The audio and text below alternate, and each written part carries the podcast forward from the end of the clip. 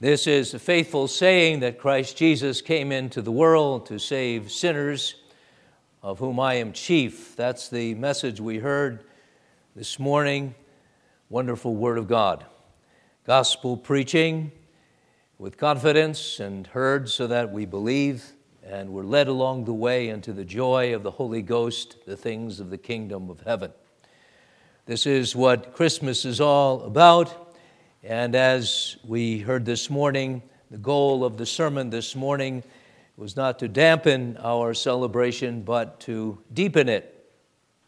I would this evening begin a series of sermons to broaden our appreciation of Christmas and of the whole prophecy of the Bible, which is culminates in this birth of the Savior. And we would do this because the Bible itself lends itself to be a, a sort of Advent series in the Old Testament of things that were being said before Jesus came in anticipation of when he would come. And so you have prophets uh, prophesying in, in Isaiah's prophecies, for example, the servant prophecies of Isaiah of Jesus who would come, the elect child of God, the Savior. We have Ezekiel and Daniel, Zechariah and Malachi, and all of the prophets. And we would consider now what might be a most unlikely candidate to be a prophet, and indeed, that's Balaam. Balaam is one who was nefarious, meaning known for his wickedness, a terrible person, reprobate, ungodly, through and through. Balaam was a magician, a soothsayer from somewhere near the Euphrates River, but certainly from somewhere near hell.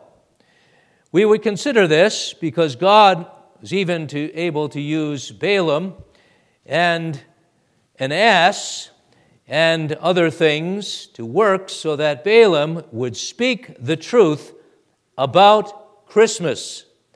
It is remarkable that there are prophecies coming out of that Hellion's mouth that uh, are the truth and are glory to God and are so accurate that they indeed come to pass when Jesus is born and when he is crucified for our sins and risen for our justification. So we want to consider to broaden our appreciation of the incarnate Savior and so that the birthday celebration by us continues all year long, we want to consider the prophecy of Balaam under the theme Balaam and Christmas. And for this, let's turn to that one of the several passages of the Bible and hear this recording the history of Balaam and Balak, Numbers chapter 22. Numbers 22, we'll read the Word of God in this introduction to the history of Israel that's gathered just on the other side of the Jordan River, outside of Jericho, ready to take the promised land. The second generation, after 40 some years in the wilderness, is now ready to take the land, but there's an obstacle.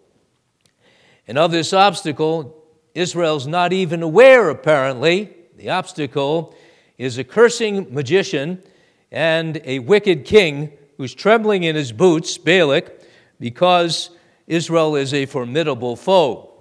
And so, Numbers 22, we'll read the first 12 verses, is all. Because I want us just to, to deal broadly with this whole thing that's going on here at first, we'll deal in the next sermon with the prophecies of Balaam. And finally, then we'll deal with what Balaam does to Israel to get her to sin when his uh, cursing is of no avail.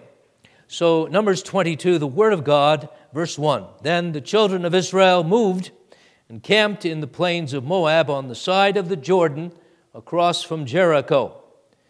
Now, Balak, the son of Zippor, saw all that Israel had done to the Amorites, and Moab was exceedingly afraid of the people because they were many, and Moab was sick with dread because of the children of Israel. So Moab said to the elders of Midian, Now this company will lick up everything around us, as an ox licks up the grass of the field. And Balak, the son of Zippor, was king of the Moabites at that time. Then he sent messengers to Balaam, the son of Beor, at Pethor, which is near the river. And that reference to river is used in the Bible almost every time to the Euphrates River in the, in the land of Mesopotamia, near somewhere near the Garden of Eden. So that's where Balaam was. Significant also is that this is not far from the land of Abraham and Haran and Ur of the Chaldees and so on, where so there might have been some familiarity with Abraham's God already back then, but there's Balaam.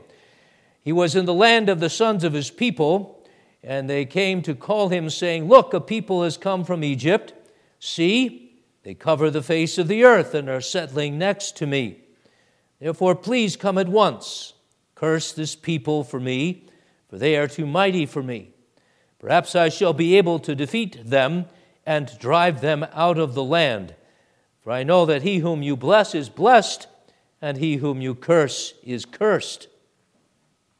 So the elders of Moab, and the elders of Midian, and this is at the request of Balak the king, they departed with the diviner's fee in their hand. And they came to Balaam and spoke to him the words of Balak. And he said to them, Lodge here tonight, and I will bring back word to you as the Lord speaks to me. So the princes of Moab stayed with Balaam.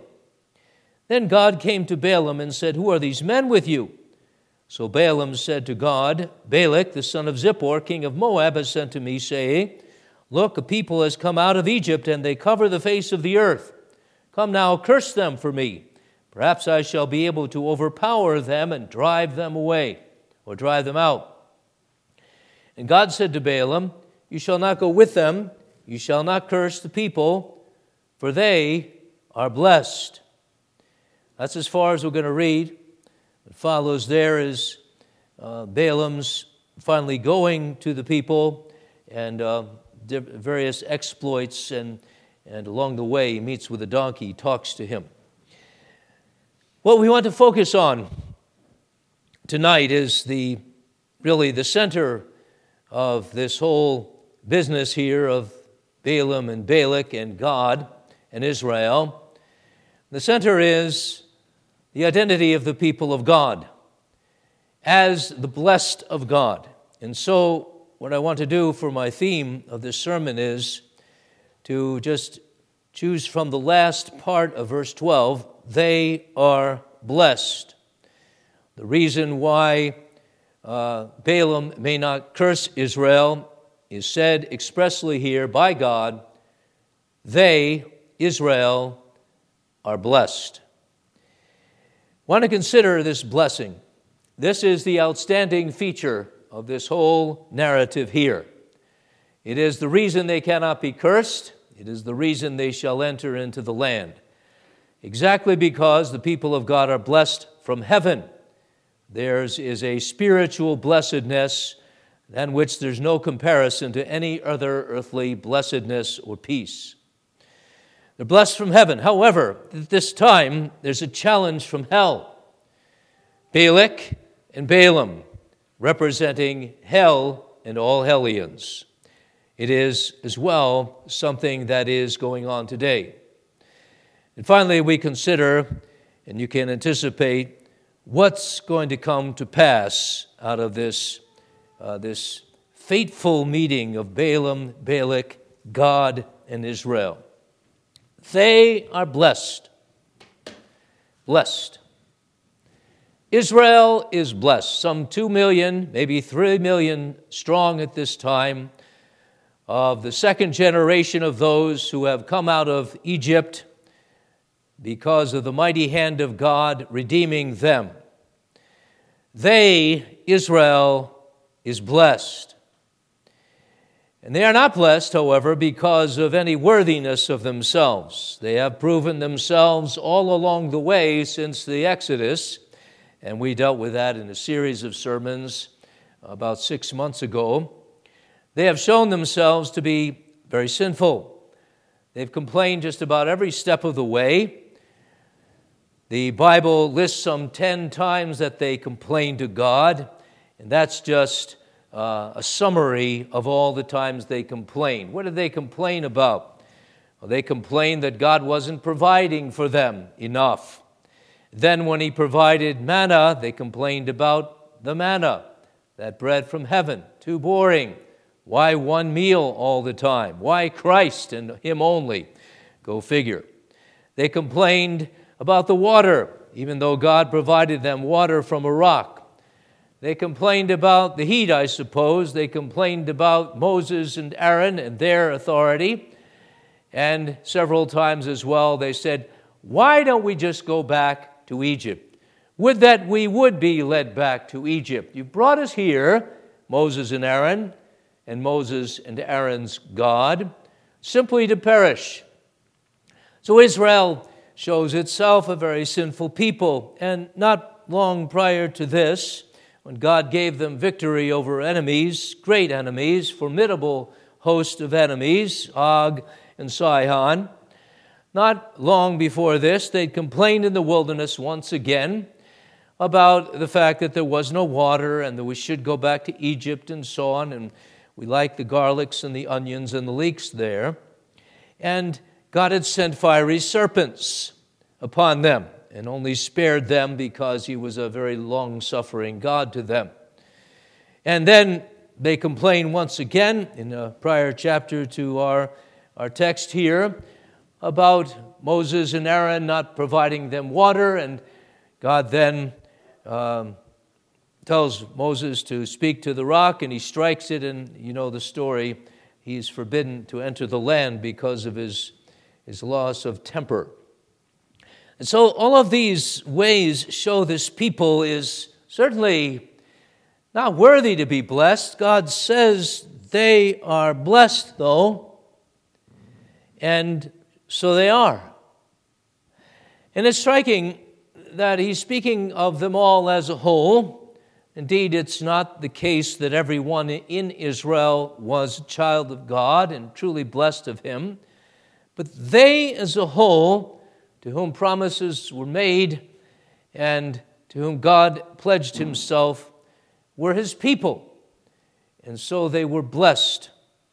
And to be blessed of God is what the Bible is all about. The Bible reveals in this book, from Genesis to Revelation, not just when Bethlehem comes around, but from Genesis to Revelation, one word, that there's a God who blesses.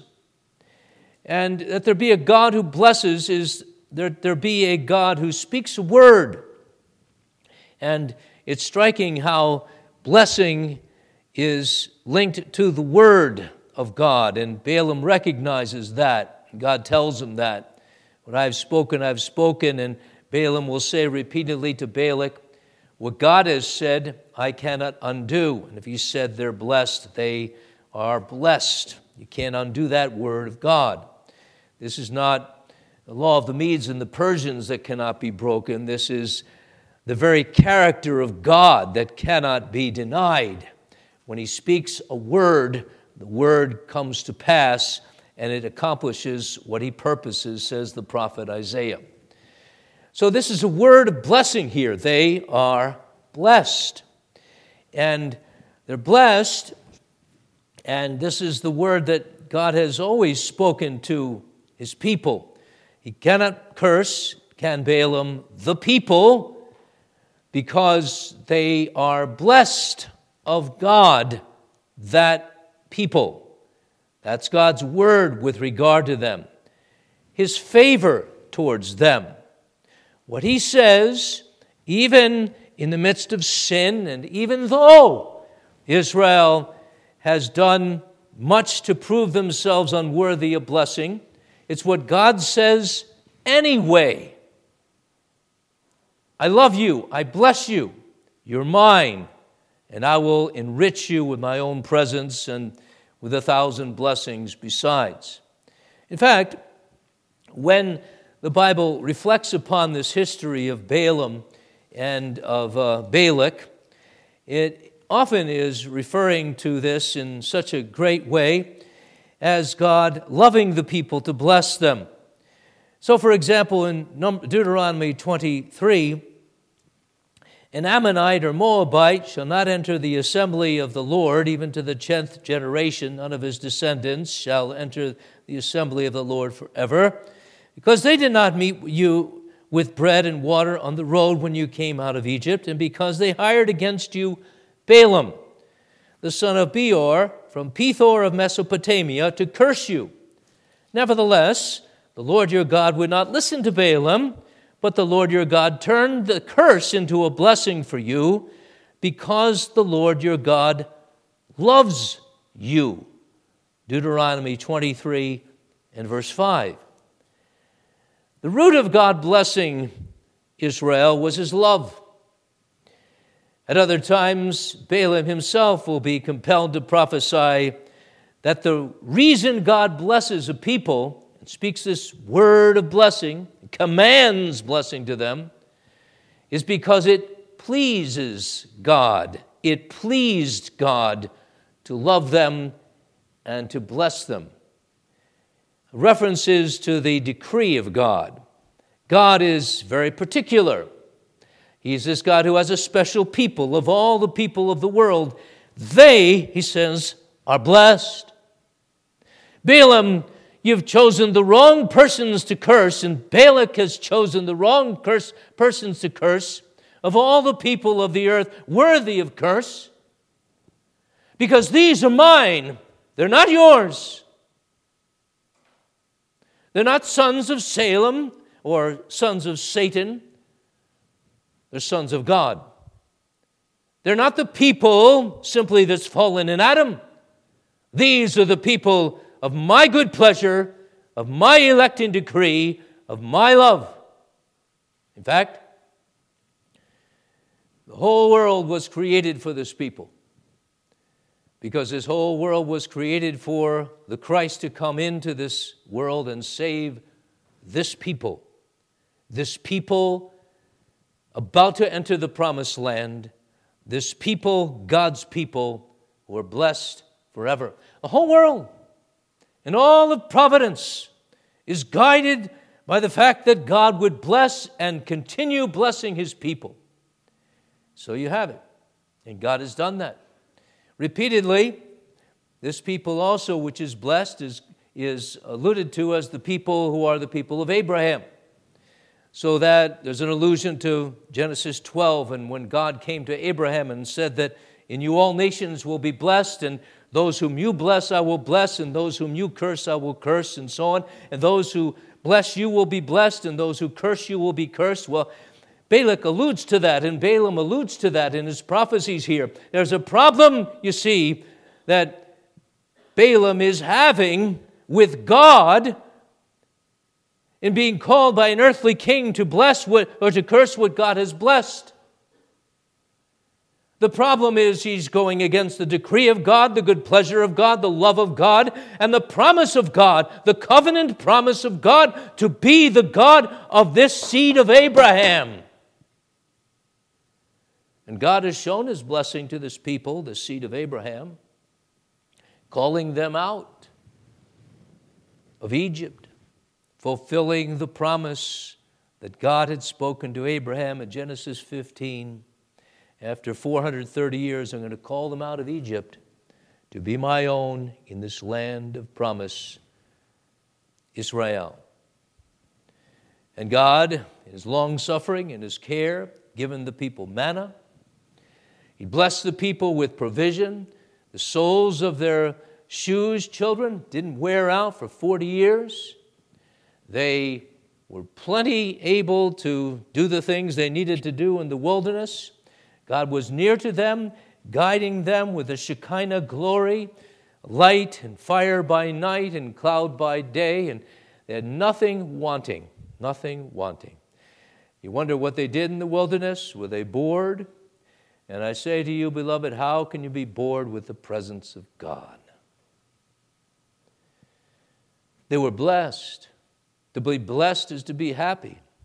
To be blessed is to be forgiven. To be blessed is to be sanctified. To be blessed is to be right at the border of the promised land after all these years. To be blessed is to know the grace and pity of God because, of course, these people don't deserve it.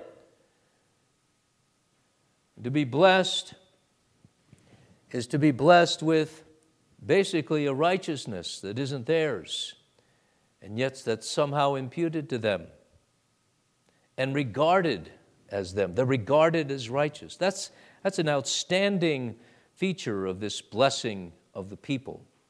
In this context, too. The prophet Micah was given by God to reflect upon this incident of Balaam and Balak and the people of God in chapter 6. I'll read that. Verse 3 and following. O my people, what have I done to you? And how have I wearied you? Testify against me. For I brought you up from the land of Egypt. He's referring back to the Exodus. I redeemed you from the house of bondage, and I sent before you Moses, Aaron, and Miriam. O my people, remember now what Balak, king of Moab, counseled, and what Balaam, the son of Beor, answered him from Acacia Grove to Gilgal. And that is, that he could not curse whom God had blessed. That's what Balaam answered him. Remember that, that you may know the righteousness of the Lord. That's the one thing that the Israelites were to remember from this whole episode. No cursing but blessing, and it's all about a righteousness that God regards them as a state of innocence before God. Here they are, full of complaining. And God says, You're my people, I love you, and I behold, as Balaam will later say, no iniquity in you. I don't see anything perverse about you. You're mine. Righteousness. And it's all, of course, about Jesus. Jesus, as we'll bring out in the consideration of the prophecies of Balaam, and there are four of them, oracles of Balaam, they're called, Jesus is front and center. But Jesus meets us at every, every turn in this whole prophecy, even before the oracles. When, for example, the Lord opened Balaam's eyes, and he saw the angel of the Lord standing in the way and guarding with a sword the way so that Balaam could not force a curse upon the Israelites. No. And the angel of the Lord, we know that messenger of the covenant is par excellence Jesus. You have even before Bethlehem, Jesus' children in the angel of the Lord, not in human flesh, but in angelic form this great one, this Son of God, this Son of heaven, this Son of man, standing in the way of anyone who, bar, who would curse the people whom God has blessed. Amazing. And then here's the one in the prophecy who's the star that rises out of Jacob, who's the scepter that comes out of Israel. He's the king who conquers all of the enemies of God as we shall see, but this is Jesus. And as we heard this morning, this is a faithful saying, worthy of all acceptation.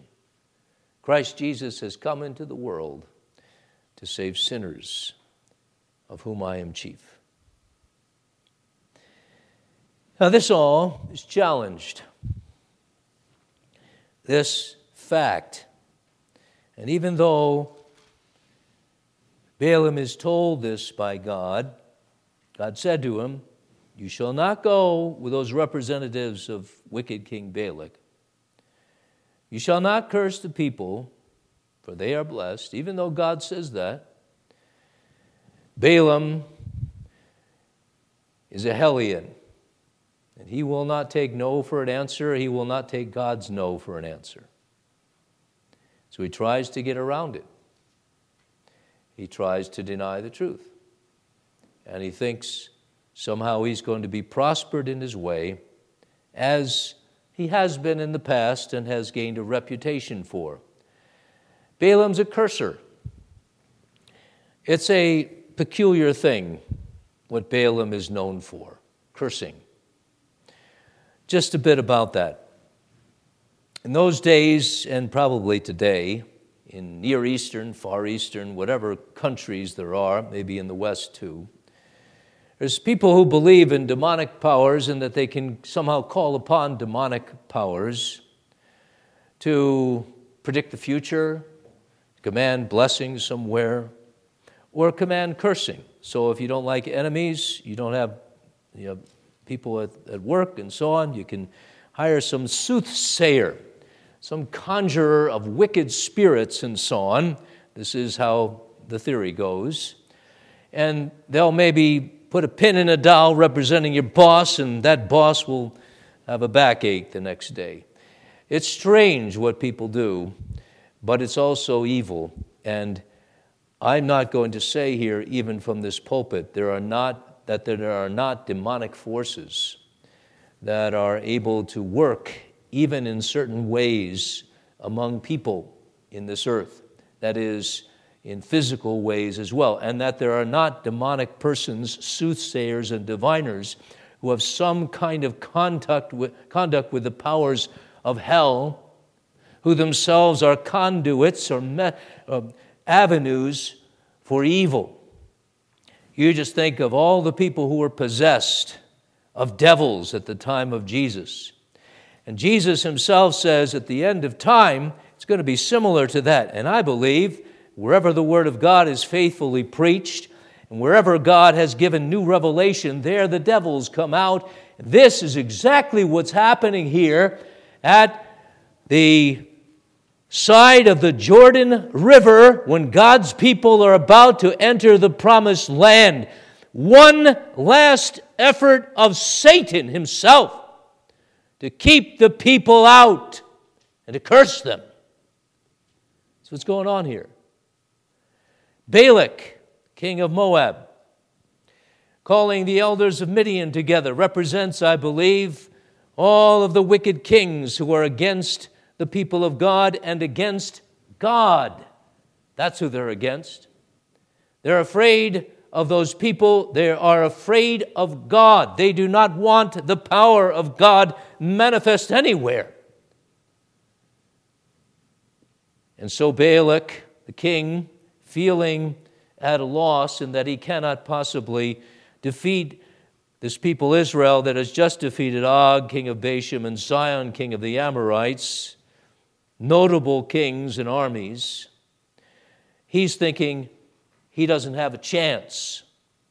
And so, what they did in those days is they fought either by cannon, some force, or they fought, fought by conniving and cursing.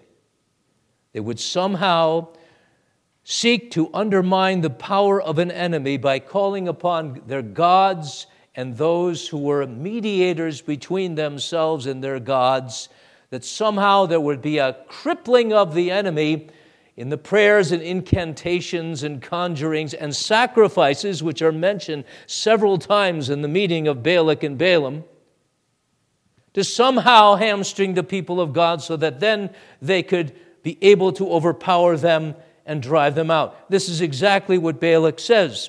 Verse 10 Balaam said to God, Balak, the son of Zippor, king of Moab, has sent me to you, saying, Look, a people has come out of Egypt, and they cover the face of the earth.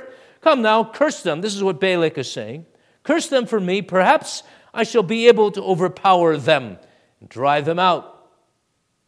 So the idea is Balak somehow dances around a fire and calls down, or calls up from hell powers and devils and locusts and whatever. And somehow they weaken the morale of the people of God. They weaken the bodies of the people of God. They weaken them together. They weaken them individually. They weaken their, their soldiers and their mighty men. And they take the wind out of their sails and they say, they put fear in their hearts. And if this can only happen, if they can be so cursed and so shaken in their boots and so thinking not anymore that they are the people of God, because that's what a curse is, then we have them. This is Balaam. Balaam is a madman, in fact.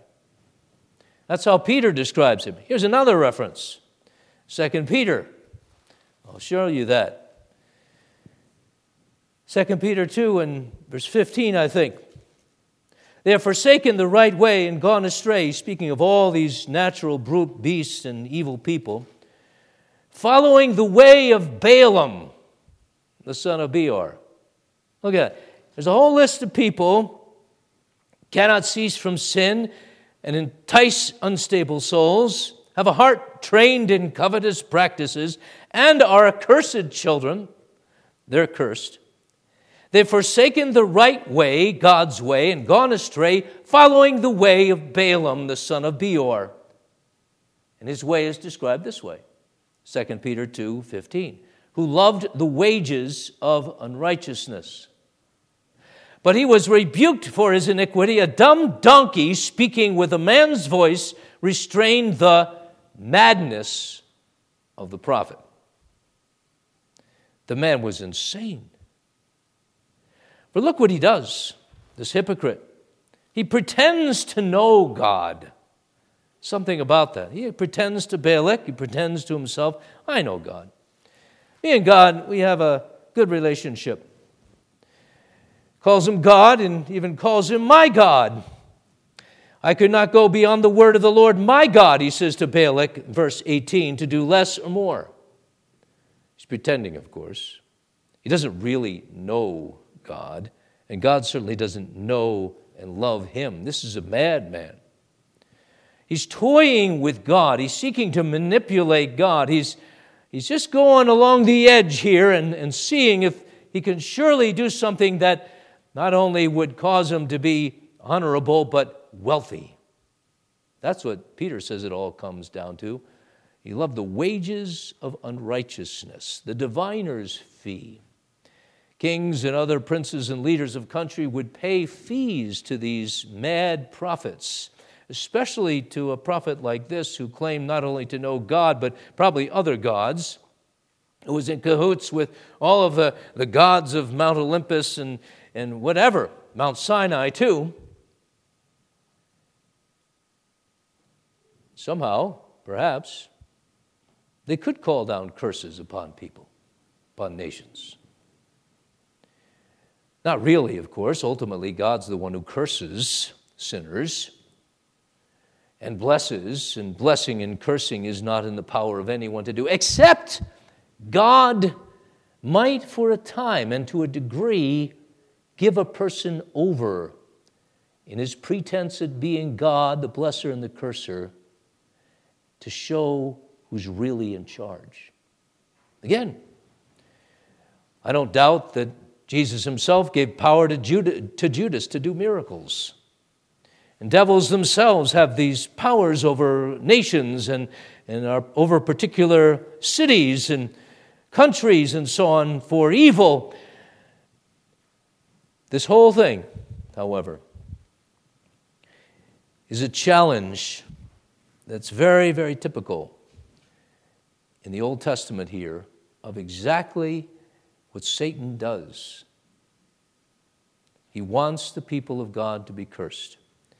And Balak represents the kings of the nations who defy God, take counsel together among themselves against the Lord and against his anointed. Psalm 2. Teaming up with a magician, a soothsayer, a religious component to their kingdom.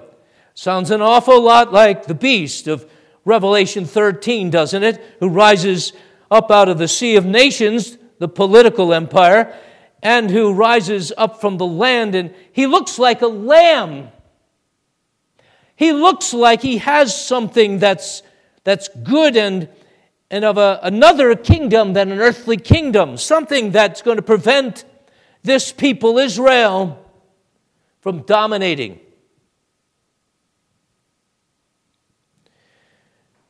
You just have to wonder at that time the reputation of this people of God. It's been a long history for Israel, a long history of persecution because of their God. Israel, Old Testament, people of God, faced opposition at every turn. They were as good as dead in Egypt. God called them and said, Live, while she's lying dead in her slavery. God calls her up and calls her out and leads her out, and only by the blood of the lamb that was slain, the Passover lamb, can she be let out. And here, right at the brink of entering the promised land, before she gets to heaven, she's confronted. And let's not overlook the, serious of that, the seriousness of that challenge. Of course, God is saying here they are blessed. Let's remember that. And they shall be blessed. But there's a challenge, a challenge from hell.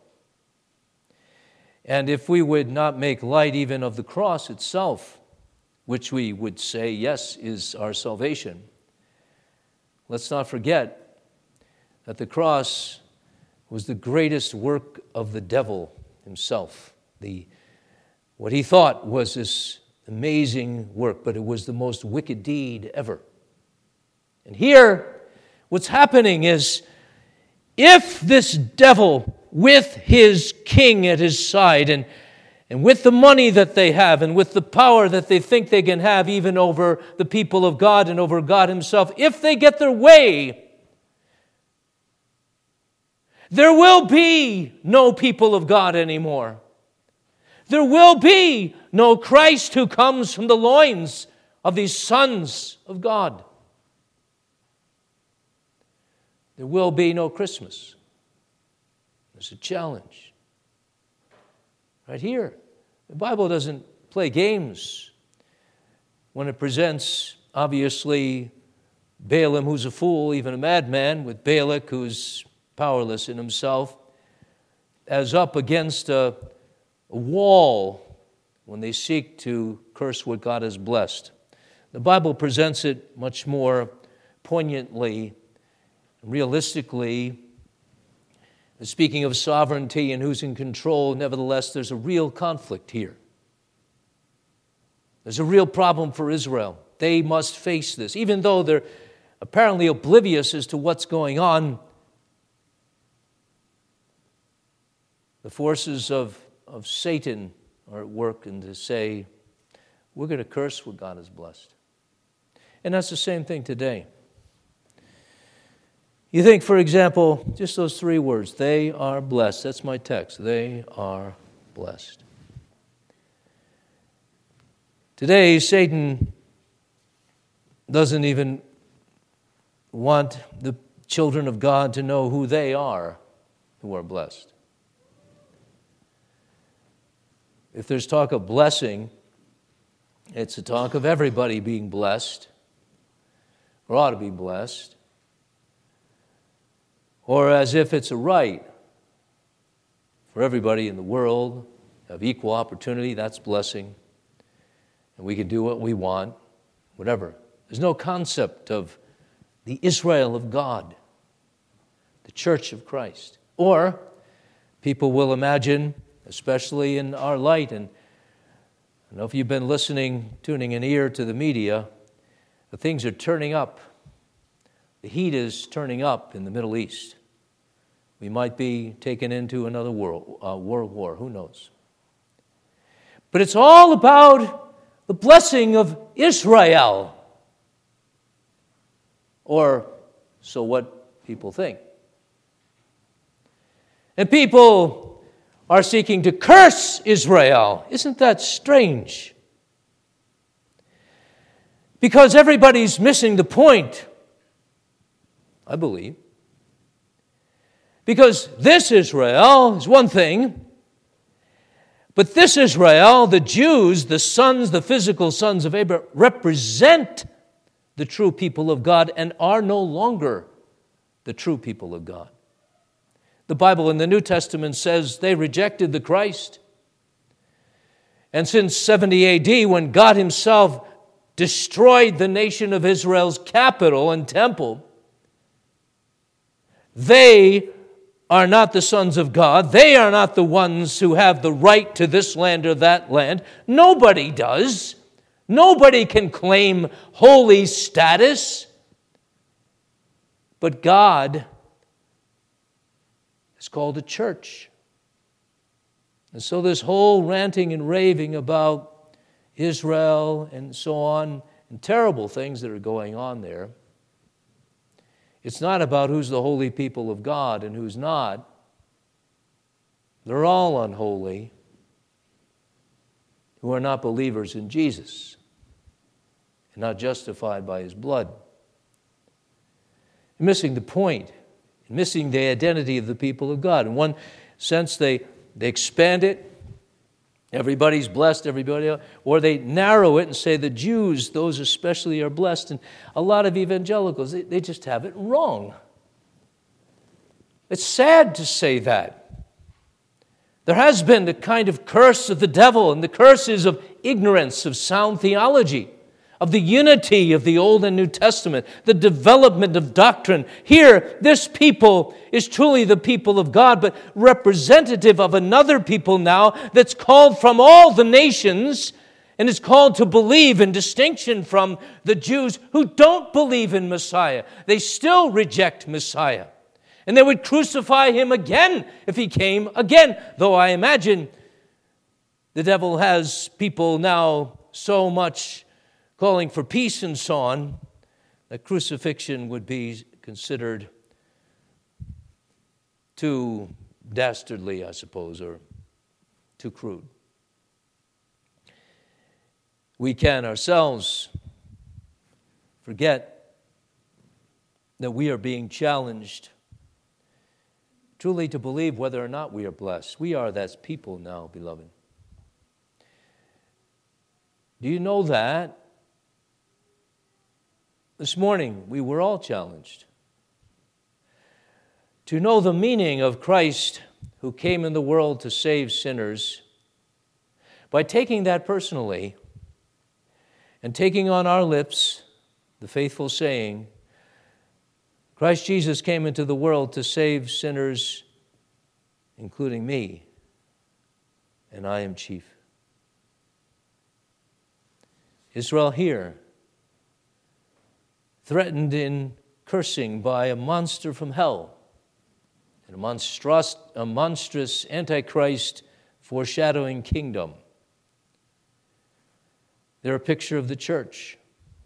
And at every, every step, and even in our deathbed, as we're about to go over the Jordan into heaven, the devil would say to us, Ah, but you are not a child of God. You have sin, and look what you've done in your life.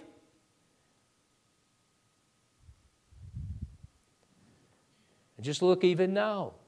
Your faith is far from perfect.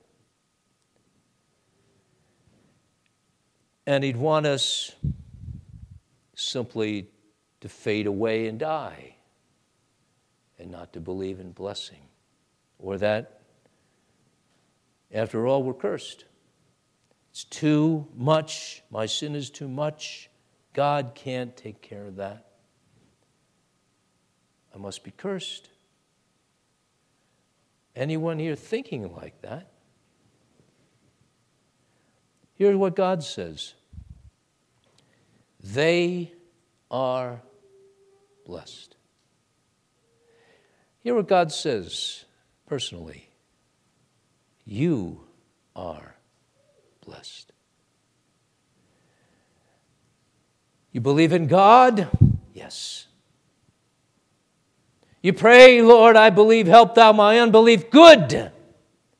You recognize the small beginning of the new obedience, even though you're second, third, fourth generation Christian and reformed. And whatever else you think is the right theology, though it is the Reformed Presbyterian creedal truth that God has led us into God saves sinners. That's the faith. Well, beloved, then you know that Christmas has come. That's my final point. Balaam didn't win here, did he? We're looking ahead. Oh, he thought to. Later on, we're going to read he wasn't able to curse them, but he was able to perverse them. He tempted them to marry the Midianite and Moabite women and then to worship their gods. He wasn't able to curse them, but he was able to perverse them. To consider their weakness and to capitalize on it. Well, beloved, even though that was the case, and even though it's the case with us, we're not able to be cursed, but we are able to be perversed. Christmas has come. This is the proof that we are blessed. Christmas has come. The star of Jacob shines, and the scepter is what he wields on the throne of heaven, having died for our sins and risen for our justification, so that the shout of a king is among us. And we hear declared today, we are blessed. We are blessed, and it's true. Jesus is come, he's born. He walks the earth doing miracles and he speaks so wisely the wisdom of God and he lays down his life for you and for me. And he came into this world because he would glorify God, the God of grace. And now it comes to pass that Christmas has come in our hearts and we are his and we are blessed. So, beloved, Israel, the plains of Moab, about to enter in. They're seemingly oblivious of this terrible battle that's going on between devils and magicians and kings and God Himself.